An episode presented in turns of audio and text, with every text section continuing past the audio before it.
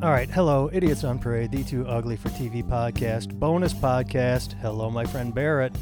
Hey, how are you, sir? All is well here. Ladies and gentlemen, first time tuning in if you're bored and discovering new podcasts. Uh, my name is Nathan Timmel. I am a cracker American comedian in the Midwest. That is Barrett Antar Goodwin, an African American musician in New York City. And the reason I tell you that is generally we solve racism on this podcast. We've solved it over and over, and Uh, yet it keeps coming I mean, back. so, which is shocking given how many times we've given people the solutions. Yes, but not this week. This week, I figure we've solved pod uh, podcasting. We've solved racism enough. I have, uh, I've shit. I want to bounce off you, my friend. Yes. And uh, quick to listeners that might be new. Uh, we've known each other thirty years. Is it? Jesus goddamn Christ, too It's long. been So. a good couple years. So sometimes we speak in a shorthand and we don't mean to lose you. It's just that we know each other so well that, you know, one of us can go, oh, that time with the green. Yeah, yeah, yeah, yeah. And so you might be going, green what? What the fuck? Um, Yeah. But we know where we're. Anyway, so ethics. I want to I want to talk ethics today because um, I'm not sure. I, I had a friend that posted a Facebook status, um, something that happened to him, something he did, and I want to tell you the status. I want to hear your opinion on what you would have done. I guess I'll tell you what he did, and then I can tell you my advice, and we can just discuss all of it. How does that sound? Sure. All right. So what happened is an age-old thing. Happens all the time. Uh, he discovered money. He was at a dispensary store. Pot's legal where he lives, and he was going to go buy some pot.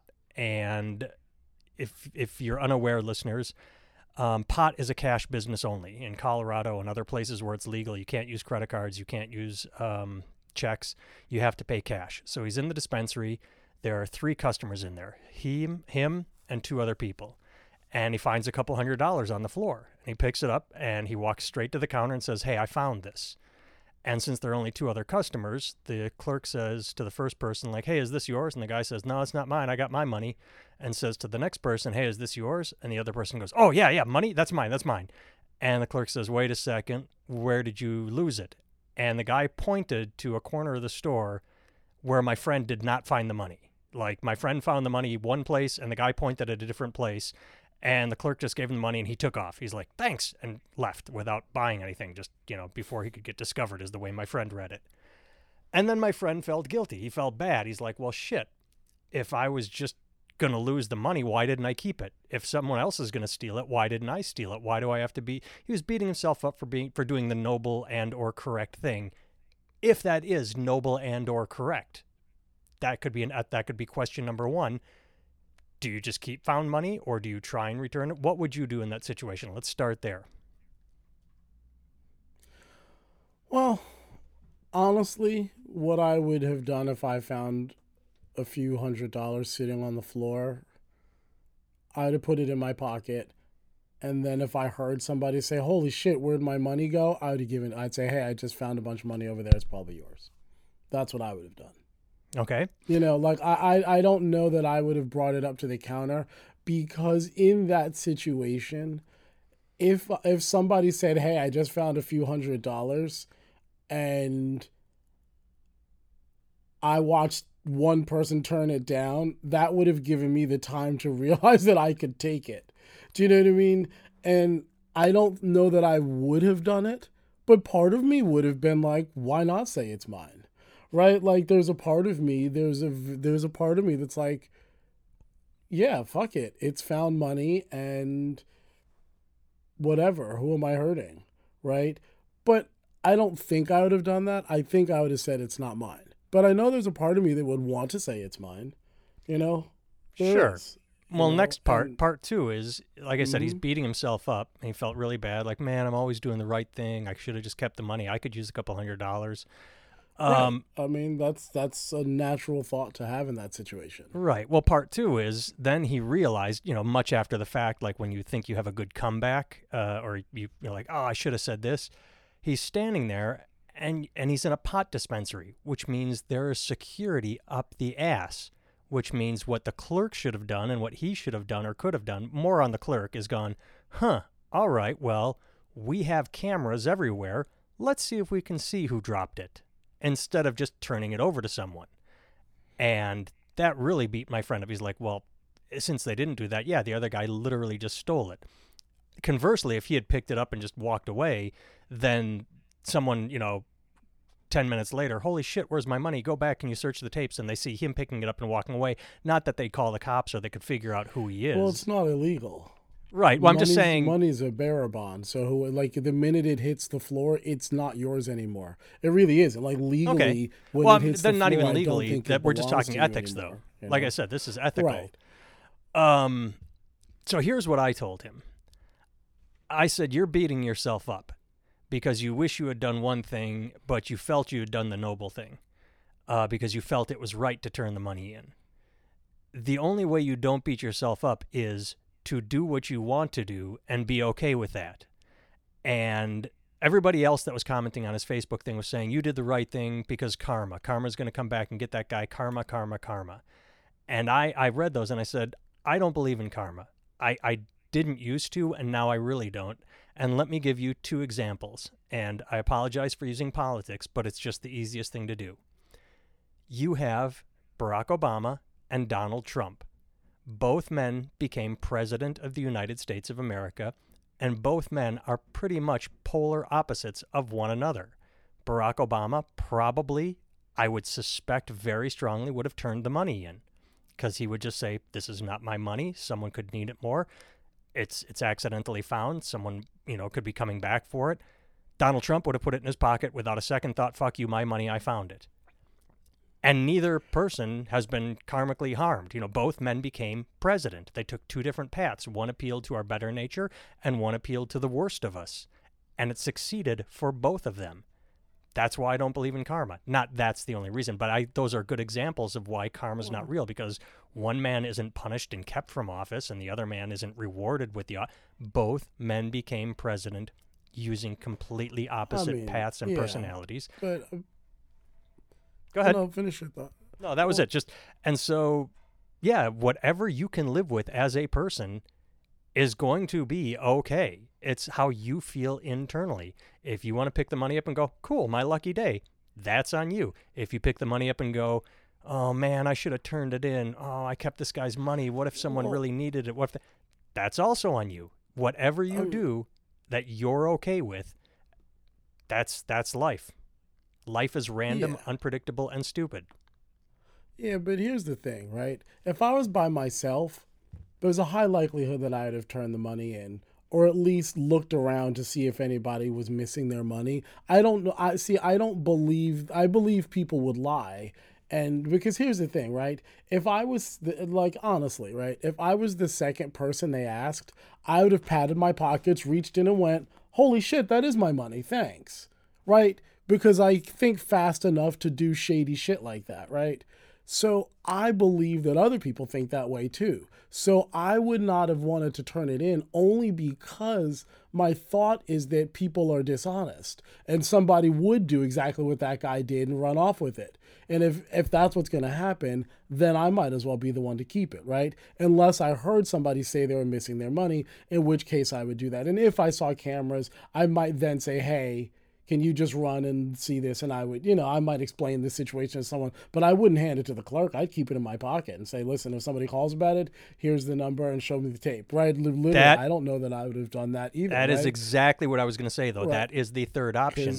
I did that once as a kid. I mean, I learned my lesson. Uh, I can't remember.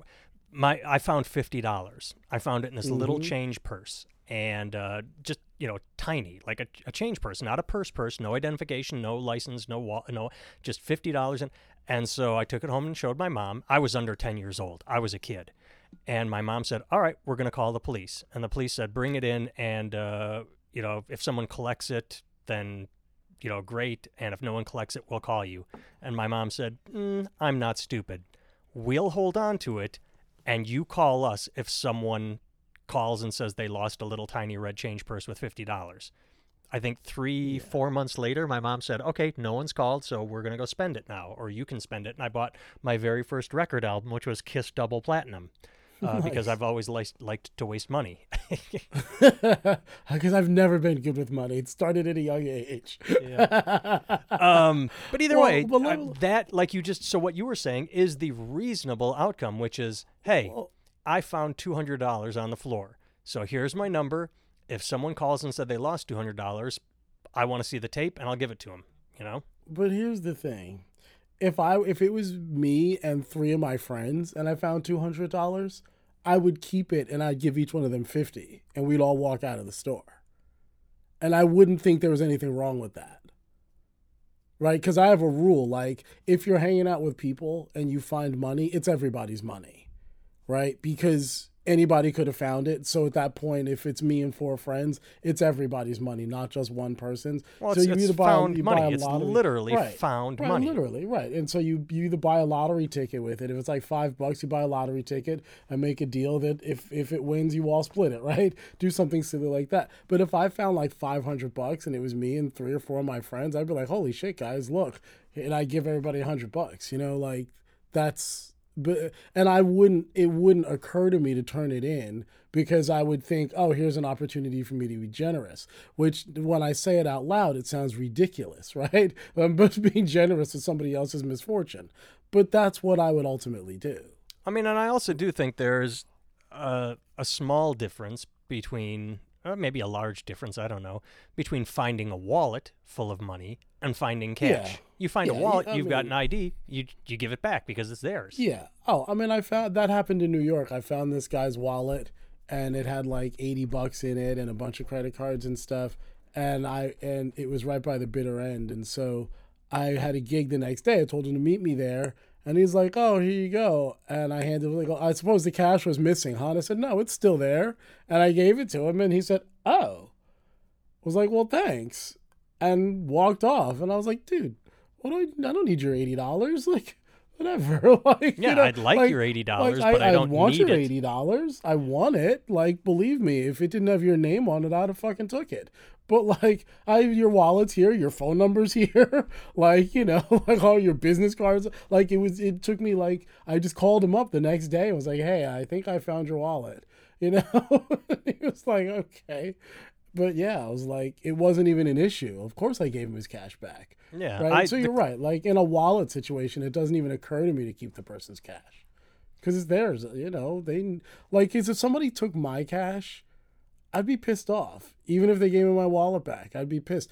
But if they didn't take the cash, I might give them forty bucks. Like if I had eighty dollars in there, I might give them forty bucks just for give being cool. yeah. Do you know what I mean? Yeah. Right. Like just because it's like they did the cool, they did the right thing, and I think people should be rewarded when they do the right thing. So I, I you know, in that sense, you know what I mean. But now the question is this: If I found a, a wallet with ten thousand dollars in it, or fifteen thousand dollars, and the person's license looked like they were a douchebag, would I still be honorable? Like, there's probably a price at which I like a guy with a bunch really- of face tattoos or something like that. Well, I think that guy was cool. So I, I don't know. I, well, that that should right, right. Like if I found the the the the briefcase of a white supremacist, and it had ten thousand bucks in it, would I keep it? You know, and the answer is probably yes. But if I found the the briefcase of a of a well, I'd say priest, but they're equally as shady. I don't know the difference between. right. You know I'm what you're making me think of? they did studies. They did a hidden camera study of uh, they they put a, a chick on the side of the road, not in the middle of nowhere, like i- in a safe area, but they they put uh, a woman in a parking lot. Maybe yeah, I think it was a parking lot. And uh, th- they put a hot woman in a parking lot, and she said, "Oh my goodness, I locked myself out of my car." And all these guys would come and help, like, "Oh my God, how can we help you?" And then they put, uh, maybe it was the same woman in a fat suit, and uh, I locked my keys out of my car. Like, sucks to be you. I mean, it was, it's, it's sort of a kissing cousin to what you're saying, not, not as Right. it- it- like a, well, maybe a distant cousin, because there's a difference between a white supremacist and fat shaming someone. But Well, I literally, mean- people were all about like, "Oh, this hot chick lost her keys." It, I'm on it. depends on right. It depends on how the person fits into your worldview, right? Yes. When I say white supremacist, I don't mean to to bash the white supremacists. You know what I mean? They they they they do their part to save the country, right? That's what they're trying to do. They be, but in their minds they are. Right. Right. Like they really believe that what they're doing is the right thing, you know. But I mean, uh, quick quick was, quick let's, quick let's quick say, quick quick Mhm. side note, absolute side. I watched Dead Bang for the first time in probably 20 years a couple nights ago. Oh, such a gloriously delightfully bad movie. I don't even know which movie this is. Tell Oh, it's Don movie. Johnson hunt, hunting down a the, a team of white supremacists. It was actually very groundbreaking because uh, nobody was talking about white supremacy really, and in the movie he uncovers what originally looks to be like a, a murder and is a whole underground movement of white supremacy. So it, it you know Oh. cheesy bad 1989 movie with Don Johnson, but I, it's it's great. I highly recommend it in a in a cheesy bad way. All right, I'll look into this. Fascinating. I like I like shitty old movies. They make me they they make me smile. Oh, it's quintessentially 80s. So much Yeah. unnecessary shit that happens where you're like, this Oh, this is completely unnecessary to the story, but all they the throw it anyway because it was the 80s. All the Oh, all the synth- soundtrack the is so- bass, yes. the extra reverb all over the drums. How that movie didn't solve racism, I will never know. right again, people been Don Johnson been saying it since '89. Shit. All right, so But- anyway, what you, uh, you were we got What I- sidetracked by white supremacy and a, well, and a satchel of money. Well, well, what I mean is like it. it it would we we bash the white supremacists, you know what I mean? Because they're well white supremacists, right? But to anybody that like- doesn't realize that's an. Eddie Murphy joke. I know. It's I- my it- favorite Eddie Murphy joke of all time. I know. You know, I kid the homosexuals because they homosexual. And like such a so wrong but so funny. I kid them because they exist is just uh Well, it's like the Chappelle thing where he says, you know, you got to admit, it's kind of a funny dilemma. If it's not happening to me, it's actually kind of funny that you're trapped in the body of another person. Like, there's a comedic element to being born a woman trapped in a man's body or a man trapped in a woman's body. There is a comedic element to that, right? And it's bizarre and you can find humor right, in anything that's but here's bizarre. the thing. I'm And bizarre doesn't mean you- wrong or natural or not I'll- Christian. It just means I'll- it's but different. here's the thing. I'll bet you the first transgender person with a legitimately good sense of humor who can see the comedy aspect of that is going to be great. Oh, they're Like out the there. I person who- worked with a, a, people, a bio, right? uh, I worked with a woman that was born biological male uh, several months ago in Duluth, Minnesota. Her, name is Danielle, and she was hilarious. And the thing was, Right. she was 56 years old, which means she was old enough to have a sense of humor about life. Because I also worked with a trans comedian that was well, I'm I, either trans at the time or just gay. I don't remember. But the long and the short of it was, uh, in I I cannot remember the correct pronouns if it, pronoun if it was man, male, he, she. I, am so I'm not trying to be belittling here. Um, I'm just going to use he because I I either way he was very young in his 20s and didn't have a sense of humor about anything. Was was more of the Right. mm, generation. Whereas this this woman Danielle just talked about being a man and transitioning to a woman in a very respectful but humorous way. And it was just fantastic, and we got along great. And you know, nobody was making fun of her for her journey or her experience, and she wasn't either. But she was doing what you said, pointing out this is a weird situation. I was in the wrong body for most of my life, and in my late 40s, early 50s, I transitioned. It, it, you know, to to you get to a certain age, and either you do see life is absurd, and you go with it, or you think you discover life is absurd, and it makes you bitter. It's your choice. Yeah. Yeah, it really because the absurdity of it is is remarkably evident. Right? like like you can look all around you and go, "Oh, this is absurd." Right? And there's definitely things to be angry at. I believe there's plenty of things that people have every right to be angry at. I do know I know a trans woman, a born biologically male and then got married, had a few children, and then you know, but it always had those kind of feelings and then one day, you know, went, got surgery, did the whole thing, you know, and is now a woman, right? And I knew before and after right? Because uh, she's a musician. So I knew her as a guitar player back when she was he, when, you know, and now I know her as a woman who's a guitar player and a songwriter. And her sense of humor about it is is actually one of the most endearing things about it. You know, like being able to look back at the years of trying to live what was a lie, but earnestly really trying, you know, like being able to look back at your life and go, wow, I was really trying to fill something that society told me I was supposed to be. And it took me a long time to get to this place where I was comfortable being who I am. And I'm like, you know, being able to look back at that with humor and not resentment, that's an ama- that's liberating. Like I don't, you know what I mean? It's not even like, oh, those are, you know, whatever that's what the trans community needs. They need to learn how to look at themselves with with humor. It's not necessarily that. It's just that when i look at her she seems liberated because she can look back at it without resentment you know and not necessarily with bitterness and this ties directly. And it'd probably be very said. easy to be bitter. I mean, I can imagine. Oh, imagine. remarkably. Yeah, it's not a judgment to say that because you're going through an incredible thing. And and I'm thinking sideways here. Are you familiar with the comedian Brad Williams?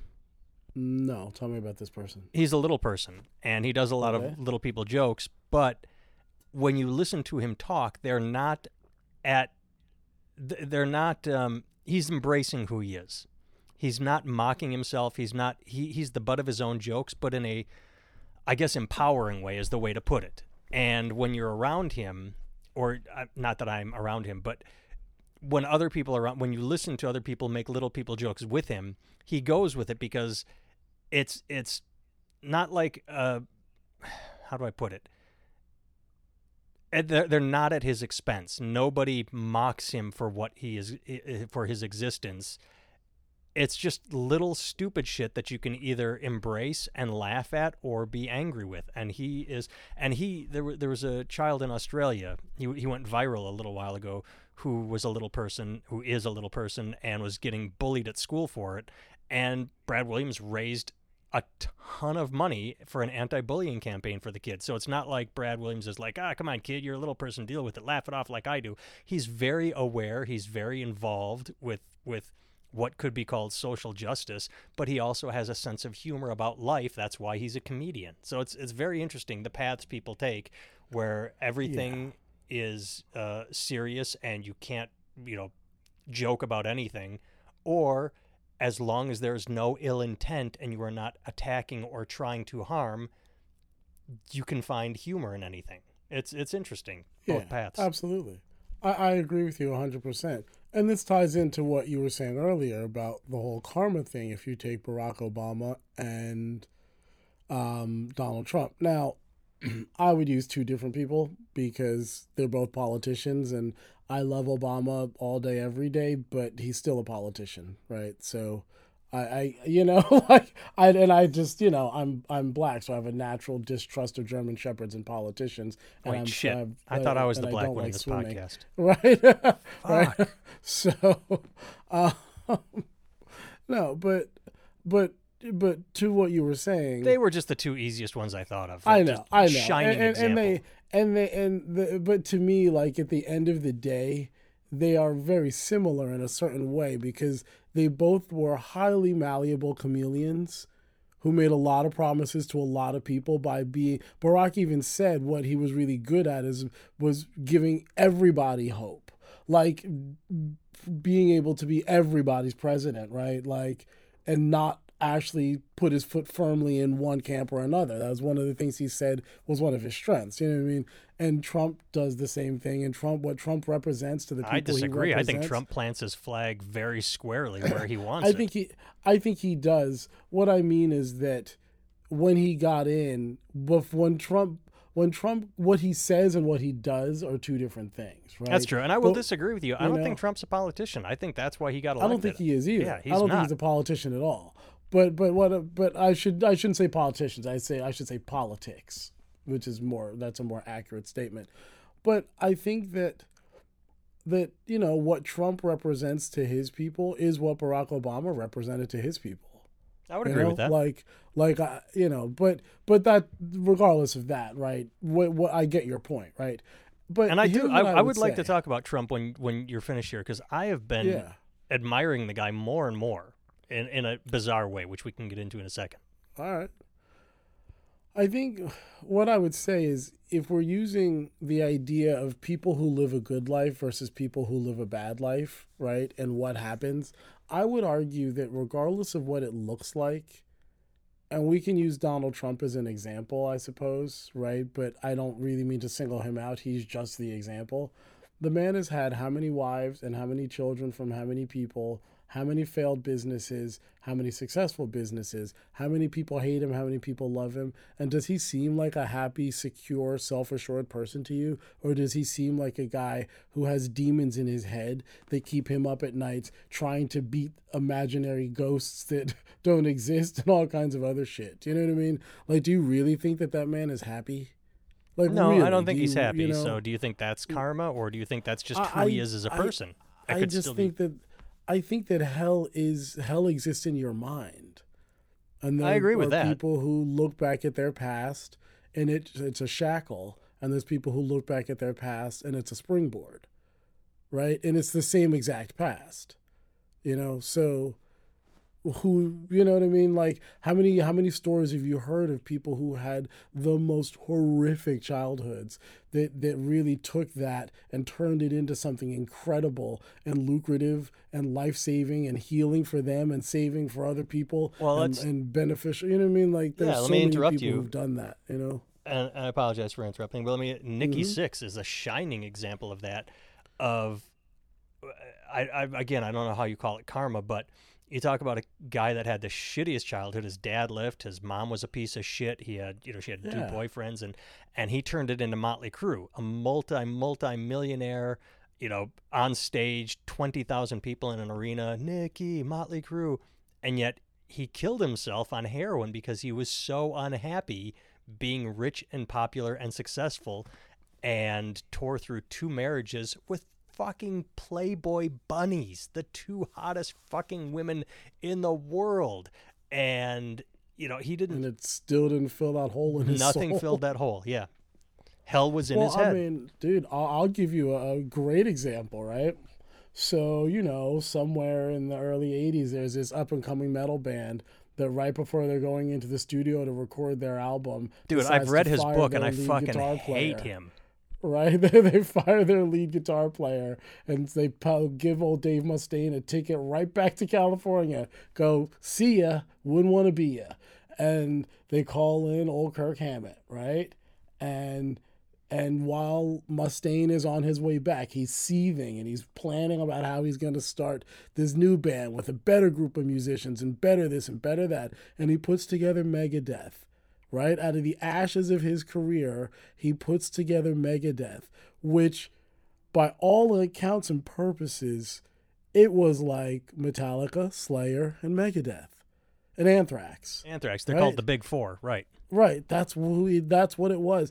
And Megadeth, for all man, they Can could I point out it's the black guy talking about white heavy metal uh, for a moment? yes, but the black guy can also talk about Marvin Gaye. And I know. Jackson So Five I can and talk about John Morgan Fi- yeah. Coltrane.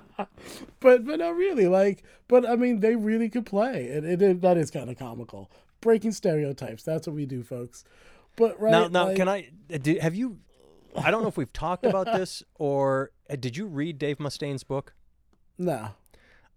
It's it's horrible because um, he never learns a fucking thing. He gets fired from Oh. Metallica, and he is still Yeah. to this day, from what I know, full of resentment toward it. Oh yeah. Um, He and sold millions of records, sold out concerts, had an amazing career, but because his buddies Metallica did better, he could never actually see like his what would have been heaven for anybody else was hell for him. Yeah. And That's uh, that's why you brought it full circle. Yeah. Perfect, beautiful. So the what I was going to say, and this goes to your point of a shackle or a springboard. Uh, so Mustaine always points his fingers at Metallica, always throughout the entire book. Fuck Metallica. He never really comes to peace with it.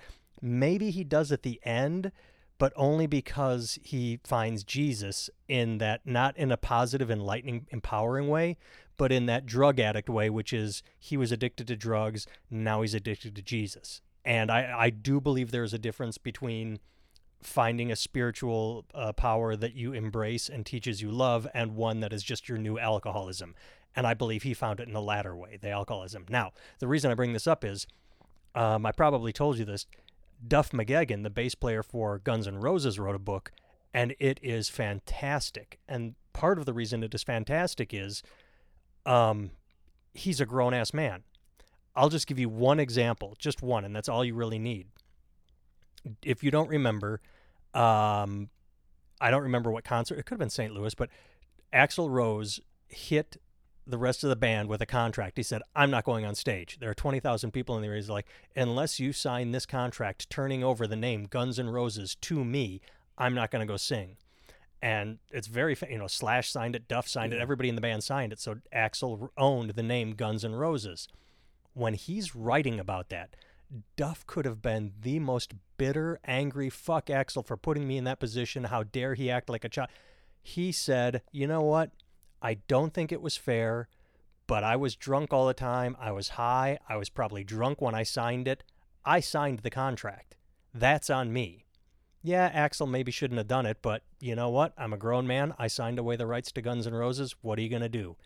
It is the most, I, I, I don't want to say liberating, but he, he lives with responsibility for his own actions. He could have done the same thing Mustaine did and pointed pointed fingers and blamed Axl for everything, but he didn't. He owned up and took responsibility for signing the contract and you know throwing away the rights. And it was just an incredible moment in the book.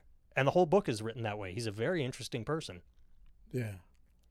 So his life and when he's talking about this was before Guns N' Roses reunited, and he's talking about being in uh, not just the band he was in with Slash with the guy that's dead from heroin. I can't think of what band that was. Um, Velvet Revolver. Velvet Revolver. But he's talking about a different yeah. project where he's like, "Yeah, I'm just on tour with my little band, and you know, there's le-.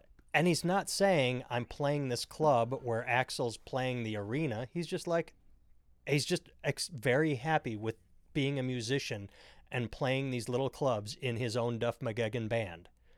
It's yeah. it's really accepting, and that was his heaven. It, everything was a springboard to him. What did I learn from this lesson? Moving on in life. Yeah, yeah, and and I think that if you if you legitimately love playing music, what Axl did, and I don't know his motivation. I've never met the guy, whatever, but that just seems to me like a real dickhead move. Like holy shit!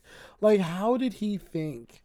That he was going to do that and then still keep good working relationships with the other three or four members of the team. You know what I mean? Like, how could you think that would be a reasonable way to keep to get everybody in, excited to work and do the job? Well, he was right? already like, on but, that path. But, uh, do you want to hear a little more? Because I, I find this yeah. fascinating. Okay. I mean that, that that's just so that's like I can't imagine. Like to me, I always want to be in bands where everything's split four ways. Really, like to me, yeah. that's the way you solve all the problems. Uh, you just you have a band, it's four people, whatever however many people you have. That's how you split everything. Just split it. Well, why has U2 been the biggest you know band and stayed together without a rotating series of members for their entire right. career?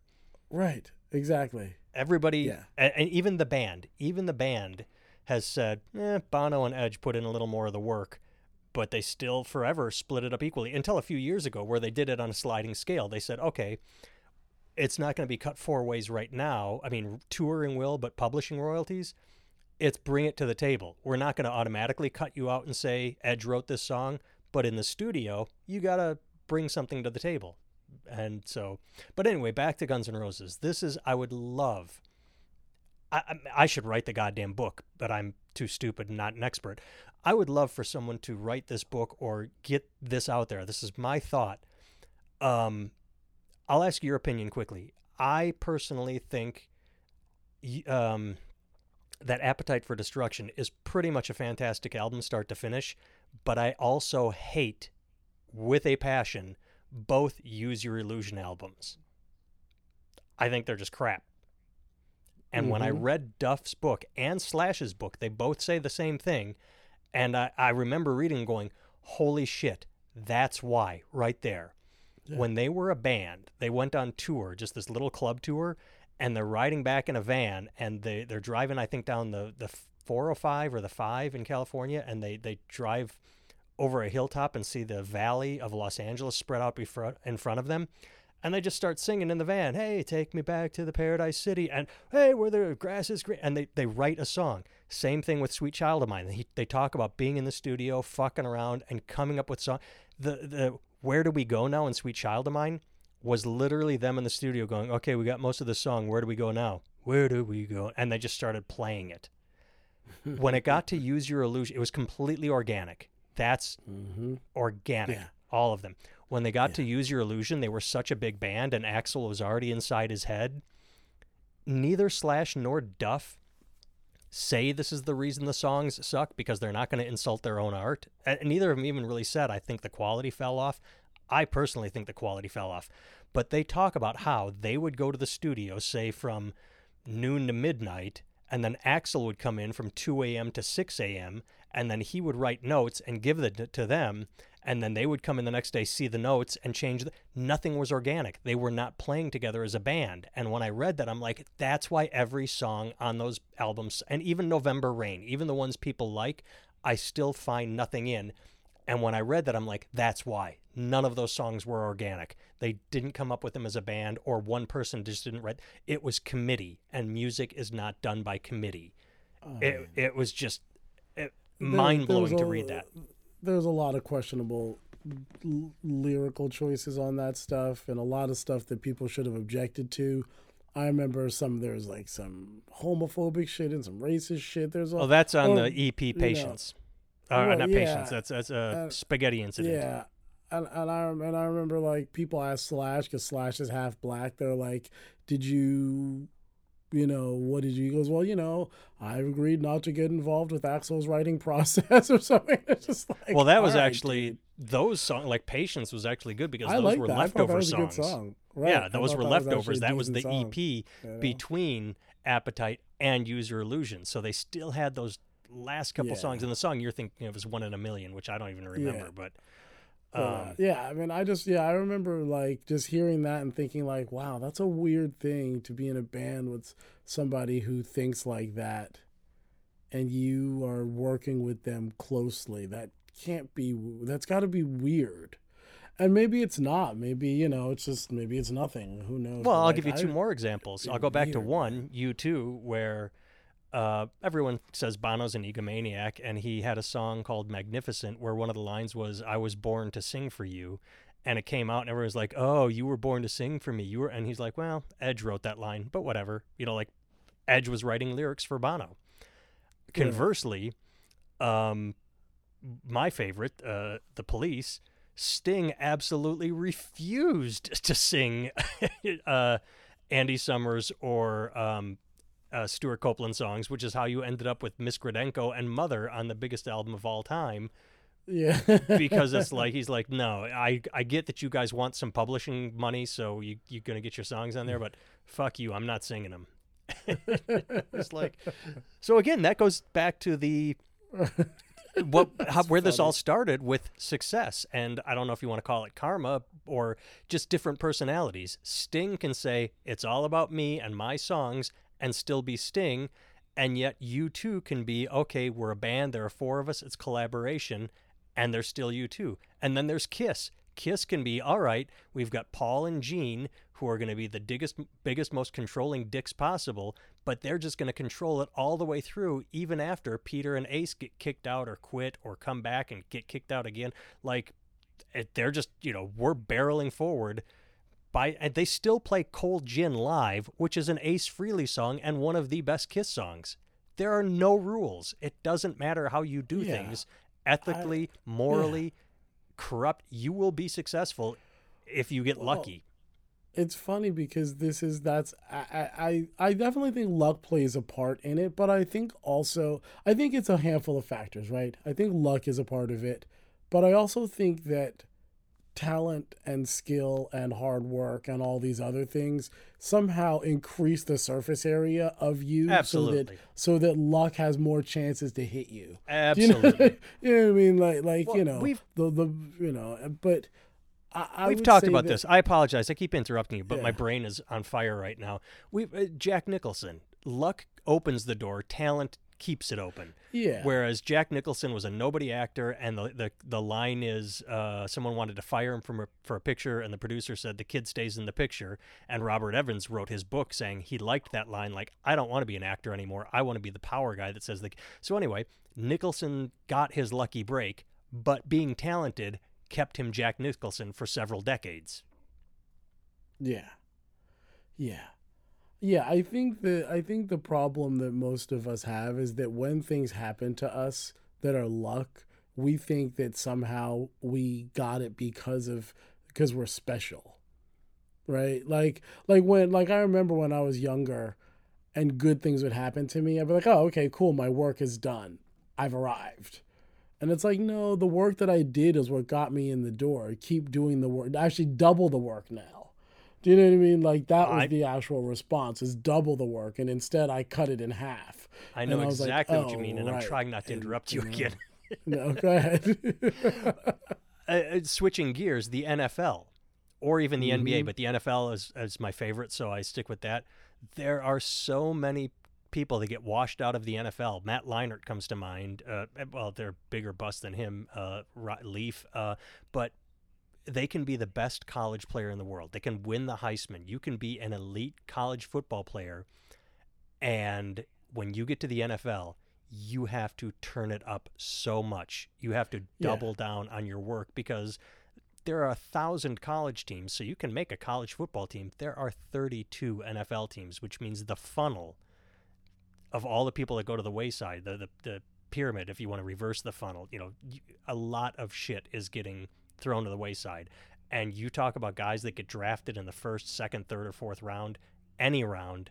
Well, they, they did a documentary called um, The Brady Six about six quarterbacks that were drafted ahead of Tom Brady. yeah, And Tom Brady is the one that worked his ass off. And when he got his lucky break, when Bledsoe went down, he took his opportunity and he shone. He shone. He made it shine. He worked. Yeah, you have to double down. When you get your lucky break, that's when you start working. yeah. I mean, and that that's generally what what it seems like life does. Life puts you in a situation where if you're willing to step your game up, you'll see like every time that I have stepped up to the challenge rather than stepped in and thought like let my ego tell me that it was somehow my fate to get this thing or whatever bullshit story I told myself at the time when I really would just double down on the work part it always worked out significantly better than I could have ever even imagined. That's the funny part, right? Is that I can look if I really take a, a, careful examination of my life, I see that where I actually put in the work, the results so far outweighed the effort. When when it came time for payday, the the the interest on the work somehow netted net so much money. You know what I mean? Or not money, but opportunity, money, whatever it was, happiness, whatever opportunities it was. It wasn't always money, but you know, it was always significantly more than than the amount of work I put in, even though I felt at the time that I was working a crazy amount for very little. You know, it's it's an interesting thing. It's like somebody said, um, your bank account is a lagging, um, a lagging Indicator? picture, uh, uh, yeah, a lagging indicator of your money habits. And I was like, ouch, you know, but like, you know, but but the, but that's true about life in general, right? Like your life is a lagging measure of all of your habits, and by the same token, right, the, the, that would apply to the good things too. It's just right, like if you have a lot of money in your bank account and you earned it, like it wasn't handed to you, or even if you was, you if you managed to hold on to it and grow it, whatever, you know, like that that's an example of it. And i would say the same thing is true with the level of success also right? Like not counting the luck part there's the the skill and talent part. And however hard you work at that your career is kind of a lagging measure of that to a certain degree i think you know which is interesting i don't like that either you know but but i, I can- but i do believe it's true you know I can see that. I the thing that you know about that listeners don't that I'll I'll share right now is uh, um, I saw a rough cut. I filmed a professional comedy special for a, a, a place called Dry Bar, and uh, it, it's for Mormons. It's called Dry Bar because you know bars are known for alcohol and they're Mormons, so no liquor. Uh, kind of clever, actually. I like it. And uh, I, I prepared my ass off for it because it said you have to be squeaky, squeaky, squeaky clean. And I was nervous, and I'm like, all right, this is this is my chance to get a professional video of me. I can't just go up and fuck around and slack off and treat it like an open mic. So I, I wrote down all the bits I wanted to practice or which, you know, what order they would flow in and I saw a rough cut of that thing last week for the first time. They uh, filmed it in November, and we are recording in May. And I finally saw the rough cut. They asked me a couple of questions, and holy shit, I it looks better than I even remember. I remember being nervous or inside my head, and you know, hearing a laughter and going, "Okay, good, they're laughing. This is good. This is good." But when you see it, you don't really see any of that in my face because preparation. Like whatever was going on in my head, I held it together for the camera and I'm not saying this is my big break, but I'm just saying that the reward of seeing that video and knowing the effort I put in to get to that stage, it it it looked better than me just you know like ah oh, I'm doing this thing Friday fuck it whatever happens happens. Yeah. Now, what if you took that same level of preparation and prepared for every show like that? I kind of do, but I also have the problem of uh, I see too many people do that where then I introduce new bits during shows. So mm-hmm. I can still prepare and say, all right, we're going to do three classic jokes and then a new joke. And I kind of do that. So, but mm-hmm. you can't have a 100% sh- I mean, I would do it if I was having another audition, then I would prepare, I mean, for that audition. But every gig itself is how do I bring new, untested material into the fold? Yeah. And that is raw but it raw is what makes it exciting and keeps me on my toes yeah, because absolutely I've seen professional comics I'm not going to name them but they made it on TV and they take fucking notes on stage and it's yeah. they're just like oh what happened to me at the airport so and and I don't find them funny I find and I found them actually very boring whereas yeah. you hear about Chris Rock or Dave Chappelle or anyone Bill Burr who take their new ideas and go to the club and I, I heard this about Richard Pryor recently. Someone was talking, I don't remember who it was, but someone was talking about how they would go to the club and, like, wow, that wasn't funny. But after it was over, he had someone in the audience taking notes, and he and Richard would sit down and talk. And then Richard would be at the club the next night doing the same bit, but he would have changed two sentences or put something at the end. And it was like, yeah, that's so. Yeah, you can prepare I for think, you have to prepare for your specials, I mean, but every know, show is fluid again, you know, here's the the black guy talking about music. So Lynyrd Skynyrd. well, there you go. So Lynyrd Skynyrd is like they you know regardless I, I don't actually think their politics are that crazy i really don't i think they got rid of the confederate flag at some point because they didn't like the ties to the kkk and racism actually and stuff do you, you have know. you read about Lynyrd Skynyrd no but I the I, guy I that died was a hardcore democrat he campaigned yeah. for Jimmy Carter. And then yeah, after he like, died, was it the brother or the cousin or it doesn't matter. The, whoever was left noticed that they had a certain fan base and said, "Well, fuck it, let's just play to that fan base." And then if they got rid of the Confederate flag, it's because that got out of control. But the original yeah. Lynyrd Skynyrd was all about working class man and not right wing politics. Right. Exactly right. Well, that's not who they were, right? But that doesn't mean that's not who their followers were or weren't. Not all right. of them are that, but but you know, so I'd heard one of their songs the other day and I didn't know it was them and I liked it and I found out it was them and so I was listening to the stuff and checking it out and it's like, you know, they have a lot of really they have a lot of black influences by way of English rock bands right? Like if you heard them, you would assume that they just checked out the blues and a bunch of stuff like that. But they checked out a bunch of country and then a bunch of British rock, which was basically watered down blues music. Not watered down, but you know, uh, that sounds mean. I don't mean it like that because no British bands I, loved fucking American blues singers, right? I mean, but I mean, but it wasn't really it wasn't really watered down. It was just, it was just filtered through their experience. And right, so right. when it, it came back, retranslated, it, reimagined. it just was a different thing, right? It's like the telephone game. so I don't mean to say watered down like a negative thing because I really really love the British version of the blues. You know, like I, I do. I don't, you know, I love both versions of the blues, you know, but so they got their blues through that way. And it's interesting when I listened to it, but I was watching a thing and somebody said, you know, they weren't a very good band in the sense like they naturally had a thing. They were a really well rehearsed band. Like they rehearsed 10 hours a day every single day. Like that's what they did. If they weren't on their way to a gig or at a gig, they were rehearsing or, pre- or preparing for a gig. All the songs got written very much like what you were talking about with Guns N' Roses. They got written in real time with people working parts out and writing parts and contributing. And when you listen to the albums, you're like, yeah, this is really well rehearsed. But they, but I have a feeling, and I don't know if the same is true in comedy. That's the thing, right? I feel like if I the songs I can really express myself over are songs I've played the most. Right? Like when I when I used to be a jazz musician, right? The songs that I played the best were the ones that I'd been playing since I was a, a young kid.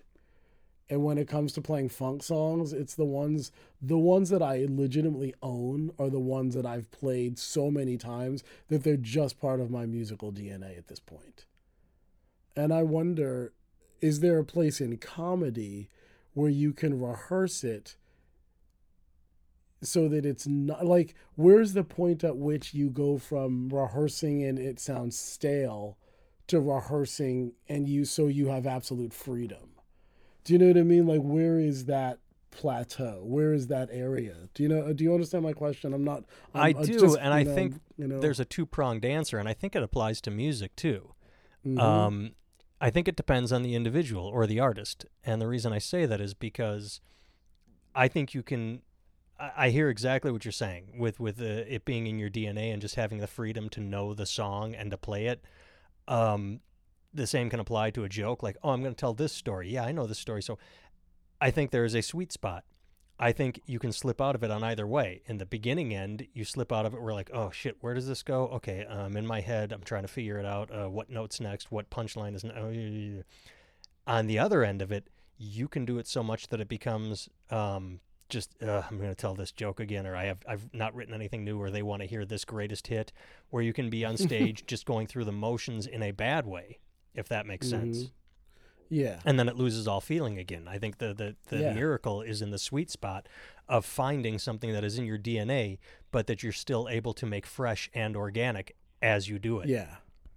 Yeah, I mean I almost think of it like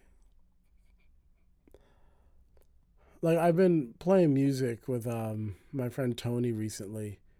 Like um just like virtually and social distancing and shit.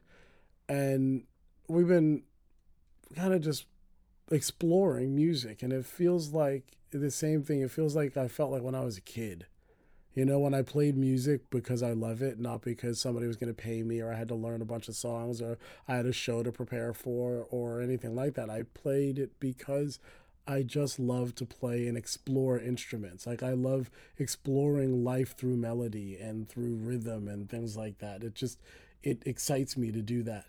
And I remember doing that with him, and there was a point at which I started to get into my head a little bit. Like, oh, this is a performance. What do people think? And are the neighbors listening? And can people hear me? And I was like, oh, right. That's where it falls apart. It falls yes. apart in those moments. It's like, right. Like, and and that's what I learned being in a band with Katie. That's the thing. Like I, I I say I called up one of my friends and I on the way home from a gig and I was like, man, I just finished a gig an hour and a half ago. He goes, What do you mean? I go, I was hanging out after the gig the whole time. We hung out, we we chilled, we partied a little bit, we talked to people in the audience, we had food, we we sat down and relaxed, and people didn't even want to go home. It was sad to and to leave the party after we were done playing. And he's like, "Holy shit, that's incredible!" And it's true because we'd been in like wedding bands and cover bands and learning other people's songs for for like club gigs and stuff. And the minute you're done, it's like, okay, somebody hands you your paycheck and then they go do all the fun stuff and you just kind of like, okay, a couple people talk to you and then you're like on your way out the door. and my friend had gotten his thing down to like three minutes. He's a keyboard player. And he could be out in his car literally in less time than a pop song. And there's something to be said for that. You know, like when I was playing with Katie when we first started really playing, we I think that night we didn't even really make any money really. And I was like, right. And it reminded me of the jazz musicians who wouldn't actually take gigs other than jazz gigs. And people would get mad at them and go, You're like a jazz Nazi and stuff like that. And it's like, well, no. Like I, I love playing all different kinds of music. So I I don't it's not about the kind of music all the time. But I do have a certain thing that I have to, I really like when I like the people and like the music and feel like I'm being I'm able to be creative and expressive and all of these things become really important. And when I'm in that space, when I play old tired lines and stuff, they're filled with so much energy that it doesn't feel old and tired and over rehearsed. You know? But when I'm in the other place, it doesn't matter if it's brand new, it lacks the fire. I feel like the fire comes from my connection to the moment rather than how much I'm familiar with the material. I just feel like the more familiar I am, the more emotional, again, the more surface area I have, the more bandwidth I have to express because I understand the details of whatever bullshit pentatonic line I'm playing. You know, if that makes any sense. well, let me um uh, we, we can uh, talk about my, my praise or my new uh, love for Trump next week because we're we're bumping yes. up against an hour. So let me uh, leave okay. you with a uh, not advice or suggestion, but thought. I don't even know what to call it. Um, this goes off what you were just talking about. there was an old VH1 show called, I think it was Bands on the Run. Pretty sure it was Bands on the Run. Mm-hmm. And what they did is it was a competition. There were four or five bands, and this is before the internet. This is maybe at the beginning of cell phones, um, where they they were given a van and they were told to go to a city. And it's like, all right, we got you a gig, and you play the gig, and whoever raises the most money from that gig, either by ticket sales or T-shirt sales or CD sales afterward, you win that round. So it was basically a competition and they had to get to town and like put up flyers or contact a local radio station like hey we're doing this thing. And again you have to do this all without the internet. Um, and the two bands that made it to the finals one was called and, and this is sad uh, one was called soul cracker and the other was called flicker stick. Just the worst fucking band names ever.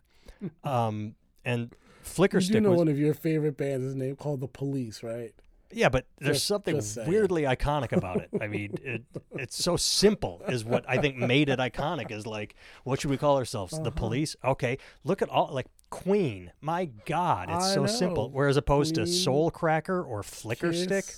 Yeah, exactly. the cars. Yep. Yeah, I, you too. You. uh, yeah. I mean, the only one of the few really clever bands, is, like uh, Soundgarden.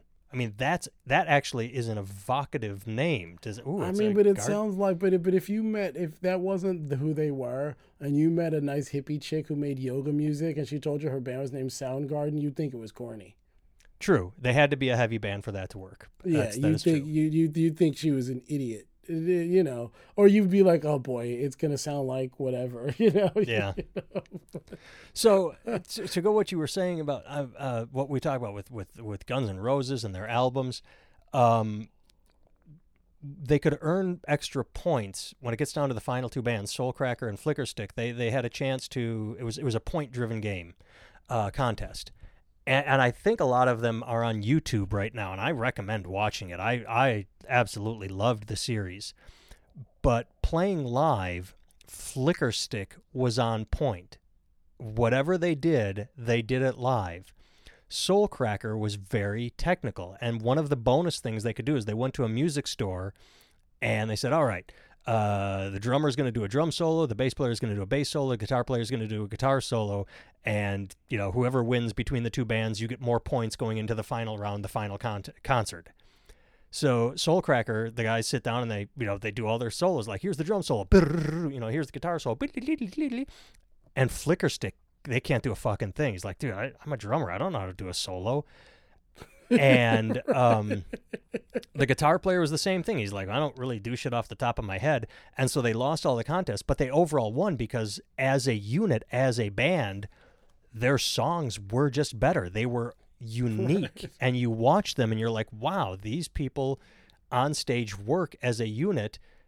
Like you, said, uh, when you were talking about Lynyrd Skynyrd, this is that's where it came from, or no, not Lynyrd Skynyrd. Who were you talking about? Yeah. The Skinner. Allman Brothers? I don't no, remember. Skinner. No, Um, Skynyrd. You're right. Yeah, it was. Oh, yeah, okay. Skynyrd.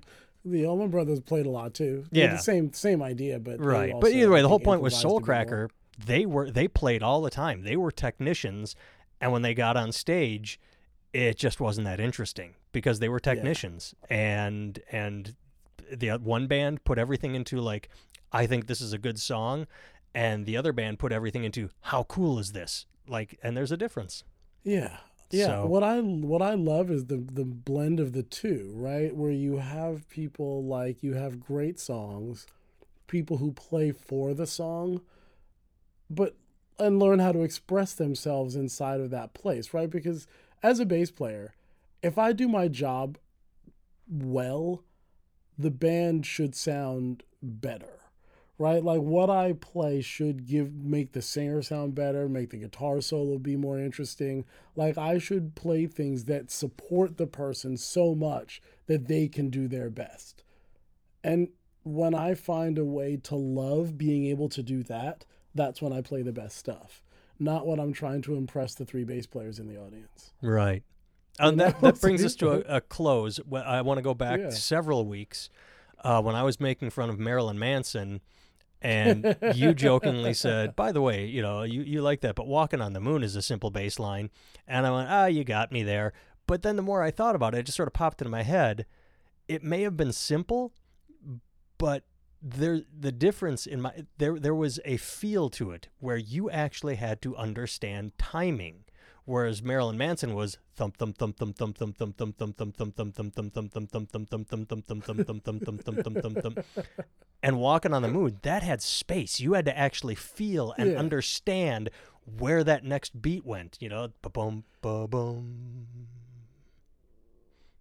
and, and where's the next part you know like you so Right. I, I will defend my uh, my police songs uh, all day against Marilyn Manson. I mean, I, I, I would what I would say is that in, in the Marilyn Manson song, the bass. I don't know the song you speak of, but it, it All of them. functional. all of them, It sounds every it single sounds song, every like Marilyn bass- Manson song. Like the bass serves a function there, whereas in the police song, the bass serves a function, but also provides an integral part that Right. only the bass can do, and it's it's just it's just a different way of approaching, right? Like, you know. I mean, I, I hear what you're saying. It's it's one of those things that like it's one of those old leftover music school things, you know.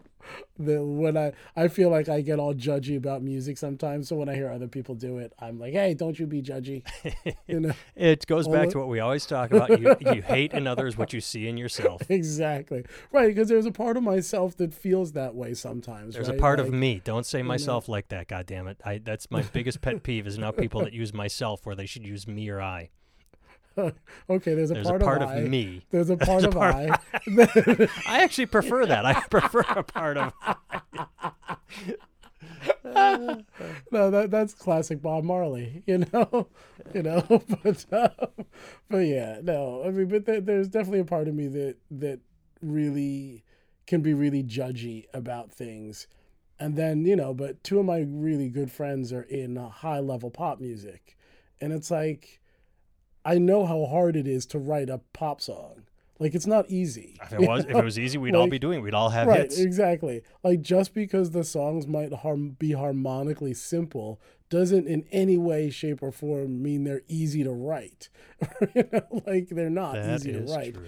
you know and so i have to learn to respect even i don't particularly i can't name a single marilyn manson song other than sweet dreams and that's not his song I right didn't even couldn't But- even name that. I don't name it, but but but either way, come on. We don't need to talk know. about Marilyn Manson anymore. Let's Yeah, let's let the listeners true. go.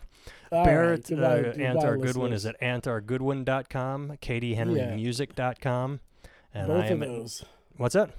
Yeah, both of those. AntarGoodwin.com, katiehenrymusic.com. and uh, Katie Henry Music on on all the socials, and Antar Goodwin on all the socials. And I am at nathantimmel.com, and if you Google Nathan Timmel, you find all things me because there ain't other Nathan Timmels out there. All right, exactly. thanks for uh, tuning in, everyone. We will talk yeah, at you next fun. week. Indeed. See you, folks.